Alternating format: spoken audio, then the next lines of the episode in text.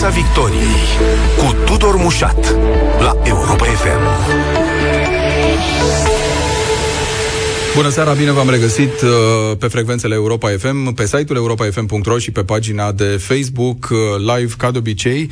O discuție astăzi despre câtă substanță au și cât de fezabile sunt propunerile cu care PSD-ul inundă spațiul public de ceva vreme, fie că e vorba de plafonarea prețurilor la alimente în contextul crizei facturilor, fie că e vorba de creșterea pensiilor și de renegocierea implicită a PNRR-ului în acest uh, scop, fie că e vorba de prelungirea compensărilor și plafonărilor la facturile în energie și de la primăvară încolo, Uh, sunt uh, subiecte care par să destabilizeze coaliția în uh, acest moment, subiecte intense de discuție. Dincolo de politic, însă ne interesează cât pot fi ele puse în practică, care le sunt mecanismele, ce efecte ar putea avea, dacă s-ar putea aplica. Consultantul economic Valentin Ionescu, bună seara! Bună seara și mulțumesc pentru invitație. Bună seara și ascultătorilor. Le luăm pe rând, domnule Ionescu. Plafonarea prețului la alimente. PSD-ul ar vrea ca, după modelul uh, Ungariei, uh, prețurile să fie la nivelul celor din octombrie anul trecut, deci înainte să lovească criza facturilor care a dus la scumpiri uh, pe lanț. Uh, asta înseamnă, pe deasupra, și o limitare a achizițiilor în magazin la aceste produse de bază care ar urma să fie subiect de, de plafonare de prețuri. Hai să ne uităm la asta. În ce măsură poate funcționa așa ceva? Bun, în, înainte să dau sentințe să vă spun așa din prima că este o idee total neinspirată, am să vă dau un exemplu, că până la urmă exemplu este argumentul cel mai solid. Iau în considerare ipotetic faptul că eu sunt patronul unei uh, fabrici de ulei. Da, e un aliment de bază ulei, toată lumea folosește ulei. Bun. În situația în care se plafonează prețul la uh, ulei, în condițiile în care am o inflație uh, în creștere, în condițiile în care am niște prețuri la energie în creștere, nu suferă la, la energie, nu suferă numai populația, consumatorul casnic, ci și eu care fabric ulei, nu? Uh, am un anumit cost pe materii prime, am niște cheltuieli de transport, s-ar putea cu prețul plafonat să nu mă încadrez în cheltuielile de producție sau poate mă încadrez, dar marja de profit este foarte scăzută și atunci nu sunt stimulat să produc. Și aici am două opțiuni. Dacă produc și altceva decât ulei, atunci mă orientez către un alt produs care este mai profitabil și produc mai puțin ulei. Dacă produc numai ulei, fie închid fabrica, dar s-ar putea să nu convină să fac asta, fie încerc să mă orientez către export, chiar dacă asta presupune o cheltuială suplimentară în marketing, vânzări, nu e așa simplu să vinzi la export. Uh, și atunci uh, asta înseamnă o retragere uh, oarecum de pe piață. Uh, dacă eu mă retrag și uh, se vor retrage și alții, la fel vor gândi exact ca și mine, chiar dacă nu gândim uniform, dar raționamentul economic este uh, similar, și atunci, ce se va întâmpla? Păi, dacă prețul la raft este egal la ulei pentru toată lumea, atunci va începe să se împuțineze, adică se raționalizează.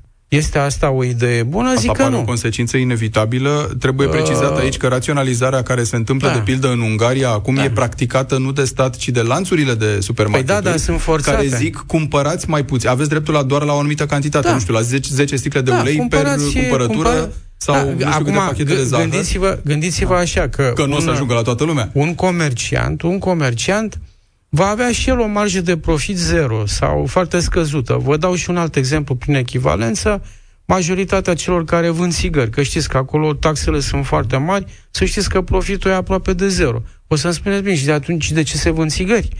Se vând țigări pentru că sunt mulți fumători și oamenii când cumpără țigări, când vin la tine, nu cumpără numai țigări. Vin în principal pentru altceva și dacă găsesc țigări, bine, dacă nu găsesc la tine, se duc la alt comerciant unde găsesc țigări. Dar acum revenim la ulei. Să presupunem, v-am dat un exemplu, da?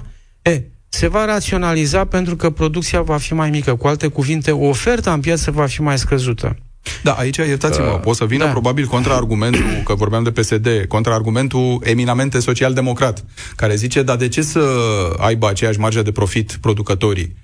să-și mai îngusteze ei marja de profit în spiritul solidarității, astfel încât să putem trece de criza asta valabilă pentru păi, toată lumea. Da, da. Că și ei au nevoie, nu, de compensări și de compensații de la stat pentru uh, gaze, electricitate, cei care produc și atunci hai să fie echitabil pentru toate categoriile. Păi nu e așa și iese din orice logică și să vă spun de ce. Uh, prețul uh, exprimă mai multe lucruri, nu doar cererea pentru un produs anume. Să știți că prețul este și o informație Uh, de care tu te folosești, de pildă, dacă ești comerciant sau uh, un alt antreprenor, un producător, ca să vezi cam care este grupul țintă interesat de produsul respectiv și la ce calitate. Adică prețul spune foarte multe lucruri. În momentul în care tu plafonezi prețurile, se întâmplă două lucruri, de fapt. Unu, ori se raționalizează marfa respectivă, ori dacă nu discutăm de un bun fungibil sau un bun cu o calitate standard, cum e uleiul, mm. poate e alt produs, atunci scade calitatea acelui produs. Asta se poate întâmpla. Iarăși n-ai uh, o de control aici, uh, ai ANPC-ul, ai uh, nu, instituții n-ai. care să supravegheze dacă ai schimbat rețeta, fără păi să nu, tu, pe, sau da, dacă nu, faci mai prost... Uh... Nu, tu schimbi rețeta. Nu. Tu schimbi rețeta pentru că constați că nu te încadrezi în niște costuri de producție și atunci ce faci? Tu vei schimba rețeta și uh, vei spune, de acum încolo nu mai produc de pildă biscuiți uh, petit beurre cu unt, uh, o să pun cu margarină. Da. Am schimbat rețeta, da. am tipărit care este rețeta, pardon, asta se Din poate fericire, face. n-am ajunge da. în situația aia pentru că plafonarea s-ar aplica, cel puțin dacă ne luăm pe modelul Ungariei, doar la șase produse de bază. E Zahăr, adevărat, făină, dar... lapte cu anumită concentrație de grăsime, piept de pui, pulpă de porc, Bun, și dar, ce-am uitat? Ulei. Uh, Așa. Atenție, atenție. Bun, majoritatea sunt, să spunem, uh, mărfuri cu o anumită calitate standard. Sunt niște, hai să-i spunem altfel, niște bunuri fungibile în, în linii mari. La lapte e mai problematic, acolo ai o anumită diversificare în funcție de uh, procentul de grăsime care este lăsat. Unii preferă lapte de grăsea, nu știu de ce dai treaba lor, alții lapte normal și așa mai departe. Deci, uh, și aici iarăși uh, este o discuție pentru că uh, și producătorii de lapte, care fac o paranteză acum, au o anumită subvenție, dar la noi, când am intrat în Uniunea Europeană, să știți că s-au cam redus cotele uh, la lapte, la producția de lapte, în ciuda faptului că noi, România e un mare consumator de lapte. Bun, așa s-a negociat, nu mai discutăm acum, e istorie. Uh, producătorii de lapte tot timpul s-au plâns de, de faptul că nu primesc subvenții suficientă, la fel producătorii de carne, mai cu seamă cei care uh-huh. produc carnea de, procesează carnea de porc. O întrebare nu, aici, domnule Ionescu, da. apropo de asta. Poate veni în vreun fel, în sprijinul producătorilor locali, autohtoni, români, uh, o măsură ca asta? Doar întreb că noi am conjugat uh, uh, planurile astea cu informația că importăm foarte multe alimente, inclusiv din cele de bază. Adică, nu. afară de cereale propriu-zis, nu producem păi, nimic a, în exces dat, pentru noi, din am, potrivă, avem mereu Am dat nevoie. exemplu mai devreme, cu uleiul, da? Deci dacă eu nu mai câștig nimic aici, de ce să nu vând ulei în altă parte? Adică nu, dar eu ca antreprenor asta... de pildă și crea facilități păi, pentru Dar nu se poate să limitezi importul pentru simplu, chiar și asta, uite, e o întrebare suplimentară pe care mi-o puneți, ce se va întâmpla cu uleiul din import? Pentru că el este cumpărat uh-huh. la un anumit preț, nu poți să-i spui, de pildă, producătorului german sau francez, vinde uleiul la prețul plafonat din România, că e stupid. Nu o să-ți vândă ulei. Înseamnă nu mai importi. E foarte simplu. Sau marja ta de profit va deveni foarte mică. Sau nu, nu va exista. Oricum nu-l cumpărai la prețul de vânzare, da. dar diferența devine foarte mică. Sau nu mai există și atunci devii filantrop. Dar, în general, antreprenorii nu sunt filantropi. Nu au această calitate. Prin urmare, ideea în sine de a plafona prețul este total uh, contraproductivă din punctul meu de vedere. Uh, nu folosesc cuvinte mari. Unii au spus, domnule, ne întoarcem la comunism, la socialism, așa era pe vremea aia. Da, așa este. Și s-a văzut în comunism, prin comparație, că plafonarea sau fixarea prețurilor pe cale administrativă a dus la penurie și la o calitate proastă a produselor. Toți ne aducem aminte, mă rog, cei tineri poate nu, născuți după 1990, nu doar că stăteam la coadă, dar cumpăram niște uh, bunuri de o calitate îndoielnică. Da? Adică nu discut cum era detergentul, cum era uleiul, cum era untul, dacă vă aduceți aminte, că era presărat cu margarină și cu foarte multă apă. Deci nu, nu este o soluție să faci așa ceva. Uh, în, în capitalism vii cu alte soluții. De pildă, reduci taxele pe un produs. Bun, cineva ar putea să contraargumenteze aici că deja alimentele de bază au un TVA redus undeva la uh, 9%. Bun, îl poți reduce la 5, cum sunt produsele eco și tradiționale, care oricum nu știm dacă sunt tradiționale. Și aici ne ducem la da, cealaltă propunere, problem. care da. înțeleg că a picat între timp, uh, care? ca TVA-ul la alimentele de bază să fie redus până la 0%, admițând și că ne dă voie Comisia Europeană să facem asta undeva după, în a doua parte a acestui an că acum n-ai voie să cobori TVA-ul sub 5% păi nu, dar trebuie pentru notificat nimic pentru că atunci, da. există o directivă a Uniunii Europene exact. care stabilește totuși Vom avea voie. sistemul să TVA. Să zicem că da. ne dă voie. Să da, zicem că ne dă voie e. și mâine. Da. Bun. Uh, exact. E o exact. variantă? Păi Ce se este, întâmplă dacă scazi uh, TVA-ul la 0% pentru produsele astea câteva? Păi nu mai plătești o, o taxă de consumație. Pentru bugetul statului sunt implicații aici, nu pentru noi în calitate de consumator. Deci pe noi o asemenea măsură nu are cu ce să ne deranjeze. Aici aș putea să fiu de acord. În general, taxele uh, afectează buzunarul omului, buzunarul antreprenorului și al comerciantului. Nu are cu ce să deranjeze. Și atunci, dacă economic, să zicem, ar fi mai da. fezabil, da. mai viabil să faci asta, da. de ce oare vii și insiști atât de mult pe o propunere care plafonează? E ceva mai mai sexy, mai interesant uh, în legătură cu plafonarea prețurilor? Te poți lăuda, nu știu, ca politician, chiar dacă mecanismul economic te contrazice, uh, că spui, domnule, am adus prețurile înapoi la octombrie 2021?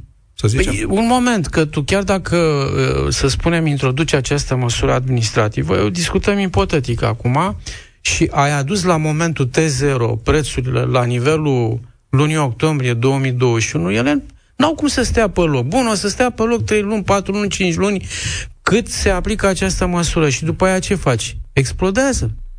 Adică ajunge la un preț de piață până când se echilibrează situația, nu? Până la urmă, problema asta se reglează în piață, nu o reglezi tu în mod administrativ. Să creezi niște probleme uh, uh în oferta de produse. N-are niciun sens să faci asta. Am, repet, pe TVA este altceva, dar aici este o altă discuție unde probabil că Ministerul Finanțelor ar fi în dezacord. De ce? Pentru că TVA este uh, sursa principală de venit la bugetul statului și intrăm în altă discuție aici.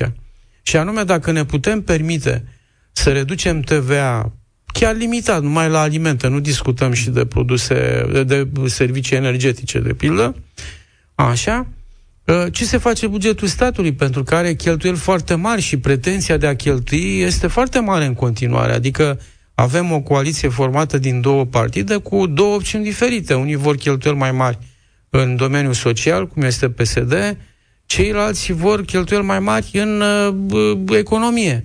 E, cum să le rezolv pe amândouă? Că se cam bat cap în cap aici, nu? Și atunci ce faci? Reduci TVA-ul la orice așa? E valabilă e discuția asta, extinzând acum la celălalt da. palier al uh, compensărilor și plafonărilor în energie. Uh, că și aici e aceeași poveste. Uh, da, e, aș, compensezi, da, așa este. pierzi bani pe de altă parte la bugetul de stat, sau mai bine zis, ce jumulești de la companiile care produc energie, trebuie să dai pe urmă pe compensări pentru mediul de afaceri și pentru cetățeni. E, aici... Plimbi banii dintr-un, dintr-o parte în alta. Bun, de fapt, acum, acum noi suntem în prim proces de aplicare a unei scheme de compensare oarecum similar cu ce se întâmplă și în Franța, să spunem. Pe o perioadă limitată de timp să spunem că se poate face acest lucru, pentru că s-a ajuns totuși la uh, un nivel de preț inacceptabil, mai ales pentru anumite categorii de persoane. Dar și aici se pune aceeași problemă, numai că nu, uh, nu analiza uh, nu, nu mai poți să o compari de pildă cu uleiul, cum făceam anterior. De ce? Aici problema este un pic mai complicată, în sensul că avem, din păcate, puțin furnizori de gaz, dacă mă refer la gaz, la fel și la electricitate, nu ne-au cam scăzut capacitățile de producție, prin urmare, aici oferta e cam scăzută. La electricitate, la ora la care noi vorbim, consumul crește și se importă la ora asta. De regulă se importă cam între 1800-2500 de MWh la ora la care noi vorbim, până la orele 20-21, că după, aia, după aceea, după această oră începe să scadă. Și asta se întâmplă datorită faptului că nu ne-au scăzut capacitățile de producție în energie electrică.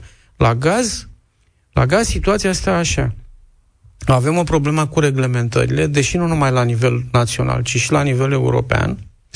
În al doilea rând avem doar trei furnizori, dintre care doi sunt pe plan național în principal. Mai sunt și alții micuți, dar nu contează 1%. Aici mă refer la OMV și respectiv Romgaz, care au zăcăminte uh, în scădere în fiecare an, că se vede pe grafic că au început să scadă exploatările, adică nu mai pot extrage aceeași cantitate de gaz an de an și aici, sigur, toată lumea a aflat între timp și și-a pus întrebarea de ce nu s-au dat drumul la licențe pentru exploatarea în Marea Neagră. Mai sunt și alte probleme, în sensul că România nu s-a îngrijit din timp să uh, coopereze cu, vă dau un exemplu, cu Croația sau cu Grecia și Bulgaria, să avem niște terminale pentru gaz lichefiat. Dat fiind faptul că prin Dardanele și Bosfor noi nu avem posibilitatea să aducem vase cu gaz lichefiat, că nu ne lasă turci. Mm-hmm. Și atunci trebuie să avem niște terminale de gaz lichefiat pe coasta dalmată, respectiv pe coasta Greciei, undeva. Acolo se poate, dar noi, noi nu ne-am gândit din timp la așa ceva. Nu mă refer la noi doi sau la populația, e o treabă guvernamental, când spun noi, la, la persoana întâi plural. Bun.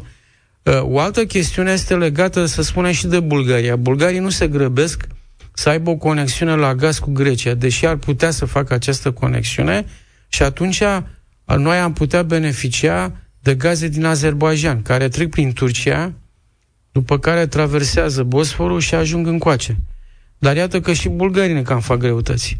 Deci, bun, o să-mi spuneți, bun, și care e al treilea furnizor din exterior? Păi e Gazprom, care, iată că face presiuni asupra Europei din motive geopolitice, în mod evident, chiar dacă unii spun că ar fi jucat cinstit în ultimele luni. Dacă te uiți așa pe grafice cum au fost livrările de gaz pe conductele din Ucraina, Saiuz, uh, Prietenia, nu prea se livrează. Mai există conducta Yamal care traversează Belarus, Polonia. Acolo se mai livrează, dar au fost și acolo probleme la livrare dar care n-au creat probleme Germaniei pentru cât are un backup la norvegieni. Adică Germania, în momentul în care nu primește o cantitate suficientă de gaz prin Yamal sau prin Nord Stream, care trece prin Marea Baltică, atunci compensează cu livrări de gaz din Norvegia, care rămâne în continuare cel mai mare exportator de gaz pentru Uniunea Europeană. Nu rușii sunt aici. Bun. E, dar acum ne referim la noi. Noi nu avem infrastructura necesară în momentul de față pentru a ne diversifica sursele de furnizare a gazelor în condițiile în care resursele onshore, adică pe teritoriu național, continental, resursele s-au împuținat, iar resursele offshore, care sunt în Marea Neagră, nu sunt încă în exploatare. Uh-huh. Deci asta este o mare problemă. Și va fi și în continuare. O să-mi spuneți, bun, și înseamnă că prețul gazelor va crește la nesfârșit? Prețul gazului probabil că va crește și în aprilie, va face o mică cucoașă și va scădea în funcție de consum, că aici trebuie făcută analiza pe consum inclusiv din anii anteriori, va, se va aplatiza undeva, probabil în mai-iunie, dar nu va uh, ajunge la nivelele din perioada și prepandemică. atunci, în momentul în care vii și spui să prelungim formulele astea de compensare și plafonare și după 1 aprilie ce ai în vedere, de fapt? Doar uh, concurs de popularitate, de frumusețe, sau ai uh, e un mecanism plauzibil prin care să faci asta? Păi aici trebuie, aici trebuie făcut o analiză așa. Trebuie văzut uh, toate taxele care sunt pe traseu, că noi nu plătim numai, uh, să spunem, costul rom gazului cu profitului sau al OMV-ului. Ai niște taxe de sistem, uh, ai niște trase pe care îl plătești la operatorul Transgaz, ca să vă dau un exemplu nou, astea sunt niște tarife pe care trebuie să le achiți. Când te uiți acasă pe factură, ar trebui să le vezi. E bine, acolo trebuie umblat, mai trebuie umblat la TVA. O să-mi spuneți, bun, dar uh, dacă scad aceste taxe, uh, se echilibrează prețul la gaz? E, nu imediat. Așa cum, dacă noi nu ne dezvoltăm infrastructura ca să avem acces la mai multe surse de furnizare a gazelor, nu o să avem o ofertă suficientă nici în toamnă mm. și situația nu va fi schimbată față de cum este acum, să știți.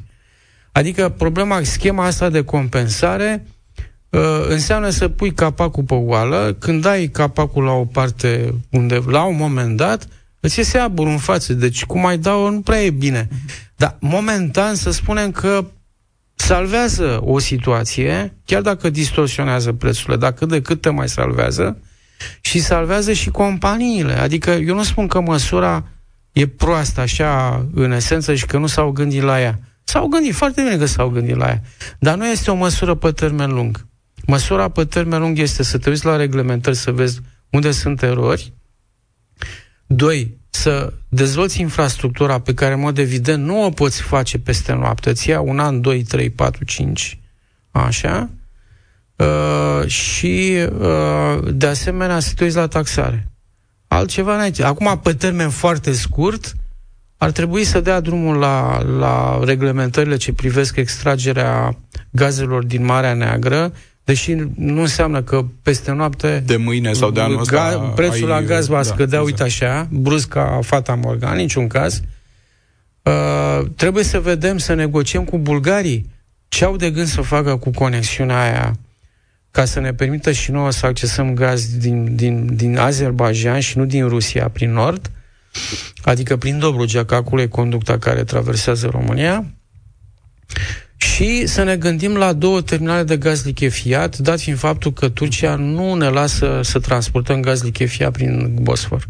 Demontăm uh, economic uh, planurile politicienilor cu consultantul Valentin Ionescu, fost ministru al economiei, astăzi la Europa FM, pensiile. Celălalt da. cal de bătaie major uh, da. de zilele astea al uh, celor de la PSD, uh, creșterea pensiilor și implicit renegocierea planului de redresare și reziliență. Mm. Pentru că în planul ăsta, în PNRR, scrie că pensiile nu pot depăși 9,4% din PIB.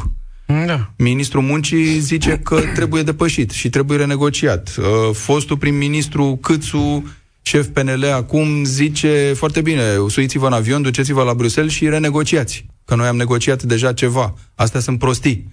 Uh, și uite cum am ajuns iarăși într-un uh, blocaj și într-o discuție interminabilă. Întrebarea este la fel, domnule Ionescu. Cât de fundamentată e propunerea? Acum, eu îl înțeleg pe domnul Budăi uh, dintr-o perspectivă morală, umană, dacă s-a gândit la asta. Adică nu iau în considerare că dânsul face afirmații uh, pur electorale, că nu suntem în campanie electorală. O iau așa ca atare și nici nu sunt implicat politic să stau să comentez eu acum politic ce spune unul sau altul. Uh, așa, pentru uh, ascultătorii dumneavoastră, situația în rândul pensionarilor este destul de gravă, în sensul că sunt vreo 3 milioane de oameni din 4,6 de pensionari care trăiesc cu o pensie sub 2000 de lei. Ca să vă dau așa un exemplu, între 500 și 1000 de lei sunt 1.339.000. Între 1000 și uh, 2000 de lei sunt 1.968.000. Ei bine, acum poate judec din punctul meu de vedere, dar eu consider și la tarifele care există și la faptul că pensionarul trebuie să-și ia medicamente, trebuie să mănânce, să-și plătească uh, uh, întreținerea unde locuiește și așa mai departe. Nu ai cum să trăiești cu banii ăștia. Pe de altă parte, trebuie să spunem foarte clar, nu o spun din cinism, uh, primești pensie cât ai contribuit sau conform calificării pe care ai avut-o în viață sau în măsura în care ți-ai plătit o contribuție sau în măsura în care nu ai fost păcălit de angajator, că după 1990 s-a întâmplat foarte multe cazuri în care angajatorul nu a plătit contribuțiile sociale ale salariaților. La multe SRL-uri s-a întâmplat treaba asta, să știți.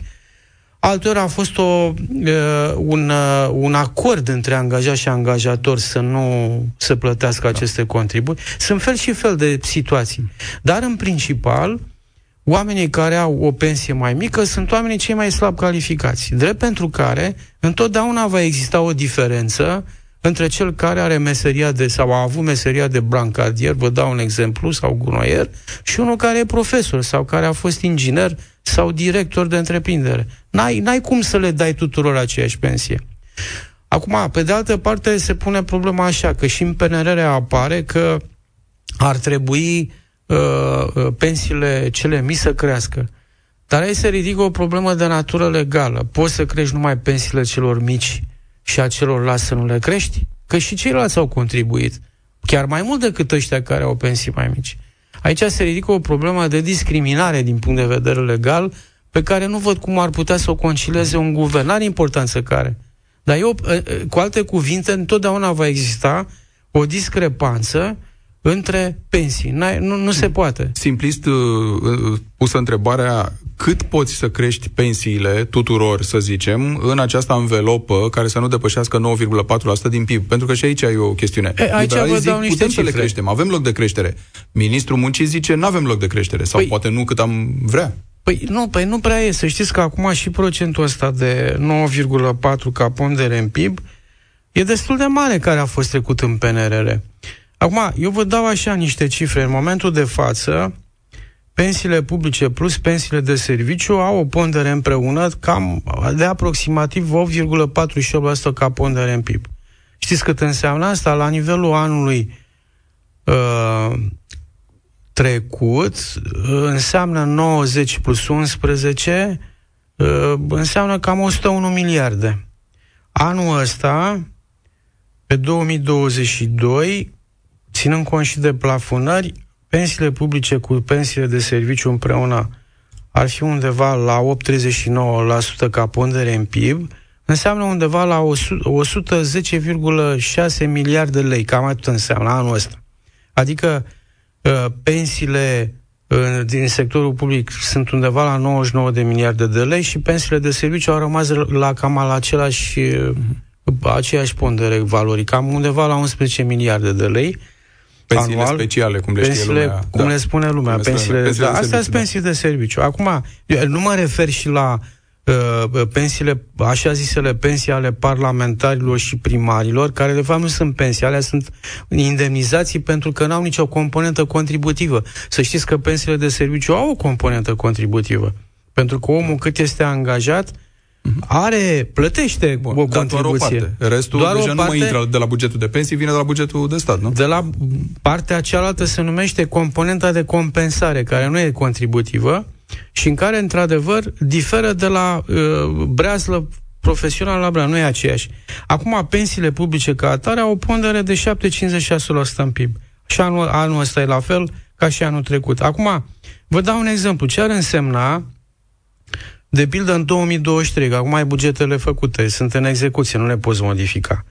Să spunem să majorezi pensiile toate la, ca, a- astfel încât să reprezinte o pondere de 9,4%. Păi ar însemna la anul să ai cam 100, să cheltuiești 135,36 miliarde de lei și în, două, în, în anul următor 146,64 miliarde de lei. N-ai de unde. Deci problema nu se pune că nu vrei sau că ești rău sau că ești liberal sau ești socialist. Aici problema se pune Deci ideea e că bă, de chiar unde dacă dăm? te lasă acest prag de 9,4%, da. tu nu ai cum să ajungi la el pentru că nu ai banii necesari, nu? Adică inevitabil ții sub acest nivel, nu-l vei atinge A, prea curând. acum, să Înțeleg. știți că în PNRR s-a trecut pragul ăsta de 9,4. S-a trecut, dar e un prag ideal, ca să zic așa, nu? Că înțeleg că nu avem in- banii. i- pentru intervalul 2022 au zis ei acolo până în 2000 nu știu care, 70. Nu se poate, Deci noi nu nu avem banii cum. nici măcar să ajungem la 9,4%, dar aminte să mai și creștem cum vrea În momentul ăsta nu PSD-ul se poate. Pragul ăsta. Și vreau să spun că s-au făcut și niște erori economice. Și să vă spun de ce. În anii trecuți, în guvernarea PSD Tudose sau Dăncilă, nu mai știu care, nu mai contează, s-au majorat pensiile destul de mult, așa, și atunci nu aveau sursă de finanțare și au uh, uh, impozitat cu 90% firmele de stat. E, în momentul de față, firmele de stat nu mai au bani de investiții. Și o să vă spun, bun, și ce cu asta dacă nu au bani de investiții? Păi e rău. Și hai să vă dau un exemplu prin comparație, ca să vedem diferența de viziune între noi și unguri, de pildă, că noi copiem de la ei ce e prost, nu copiem de la ei ce e bun. Să vă dau un exemplu bun din Ungaria. Ungaria, la începutul anilor 90, a spus vrem să facem MOL, compania MOL, care are și benzinării în toată România, o firmă transnațională. Au privatizat-o parțial și au început să facă achiziții de rafinării în străinătate. Astăzi MOL-ul este, concurează cu OMV-ul, care OMV-ul a dobândit în România capacități de rafinare mai mari decât avea în propria țară, în Austria. Adică, noi ce am făcut? Noi, în loc să gândim în perspectivă și să transformăm rafinările în românești în firme transnaționale, le-am vândut altora și i-am transformat pe ei în companii transnaționale și, în plus de atâta, în loc să permitem acum măcar să dezvoltăm aceste firme de stat, inclusiv pe plan extern, le impozităm cu 90%. Păi ce strategie e asta, domnule? Deci astea sunt probleme de țară. Eu nu discut acum de mărunțișuri, da? Adică Uh, uh, și atenție, că eu am o concepție liberală, eu nu cred în general în firme de stat. Dar Romgaz, ca să vă dau un exemplu, sunt conștient că n-am cum să o privatizez în totalitate. Din motive strategice. Să nu pice pe mâna altui stat, de pildă. Da? Și să nu, să nu creezi un monopol privat, aducând aici un operator cine știe de unde. Da, N-ai cum să am faci asta. pe pielea noastră direct din ce poate să însemne o criză, inclusiv da. geopolitică în... Uh, da, deci aici asta. sunt aspecte nu geopolitice, economic, fără da. îndoială. Nu e doar o problemă strict de liberalism economic. N-ai cum să judeci numai așa. Uh, deci, eu v-am dat un exemplu, prin comparație, ce au făcut ungurii și ce facem noi. Noi, în continuare, ne, ne facem praf firmele de stat, în loc să le întărim și să iasă în exterior. Cezu a făcut la fel. Cezu, știți, ați auzit de firma asta Cez din Cehia. E făcută de niște generali de securitate de acolo. Au avut în România investiții mari în eoliene. S-au extins în străinătate. Adică oamenii au gândit pe termen, nu așa. Cine a făcut-o? Au făcut-o Mă rog, serviciilor de informații nu are importanță asta. În da? care da. Uh, aici, uh, mă da. rog, mai avem, uh, e clar de, da. de gândit niște lucruri, dar apropo de toți banii ăștia, da. uite, care se rulează și pe care ai putea să-i muți în, în, în da. pensii, pare foarte simplu de spus, nu? Iau o parte din bani pe care îi câștig în economie, din ce în ce mai mulți, și mut în uh, protecție socială nu sau în cum, pensii. Sau pentru în... că aici trebuie făcut uh, întâi o analiză pe sistemul public de pensii, dar separat trebuie să ai și o metodologie care să-ți arate foarte clar care este evoluția productivității muncii. Pentru că în raport cu creșterea productivității muncii, e un factor aici care trebuie calculat, tu îți faci o proiecție care ar fi resursele viitoare pe care tu le-ai putea folosi în așa fel încât să-ți crească pensiile. În afară de asta trebuie să ții cont de un deficit implicit al sistemului public de pensii, dacă l-ai și l-avem, mă refer la deficitele viitoare în sistemul public de pensii, pe care nu ai cum, cu ce să le acoperi, întrucât tu în momentul de față cheltuiești mai mult decât încasezi. Și atunci trebuie să faci un calcul actuarial. Aici uh, există o expertiză foarte bună a Băncii Mondiale, care a făcut uh, această evaluare în 2010, când a ieșit legea 263, dar care ulterior, mă rog, nu, nu s-a mai ținut cont de, de, de treaba asta, că a apărut și o altă lege între timp, o lege a pensiilor, uh, cu un alt mod de calcul a pensiilor, în fine. Uh, uh, sistemul de pensii este fragmentat și în momentul de față e foarte greu să faci un sistem unificat, pentru că sunt în plată pensii și nu ai voie să te atingi de ele, că sunt de serviciu, că sunt de stat, n-are importanță. E, e, e, o, e o problemă foarte complicată. Înțeleg că în PNRR va fi angajat un, uh, un consultant care să evalueze sistemul public de pensii, măcar ăsta, și să dea, să facă o nouă lege da, a pensiilor. Apropo de asta, uh, da. premierul Ciuc, am văzut, îi spunea ministrului muncii, îi transmitea așa da? indirect, să se apuce de reforma pensiilor, că renegocierea PNRR nu e un, un subiect. Păi și nu aici, este. iarăși vreau să demontăm și asta. E, cum să spun, îl trimite în altă parte, după fentă, pe ministru, sau realmente, dacă te apuci și faci reformă a pensiilor, te poți încadra și poți obține majorările alea de care vorbește domnul Budăi, că le vrea.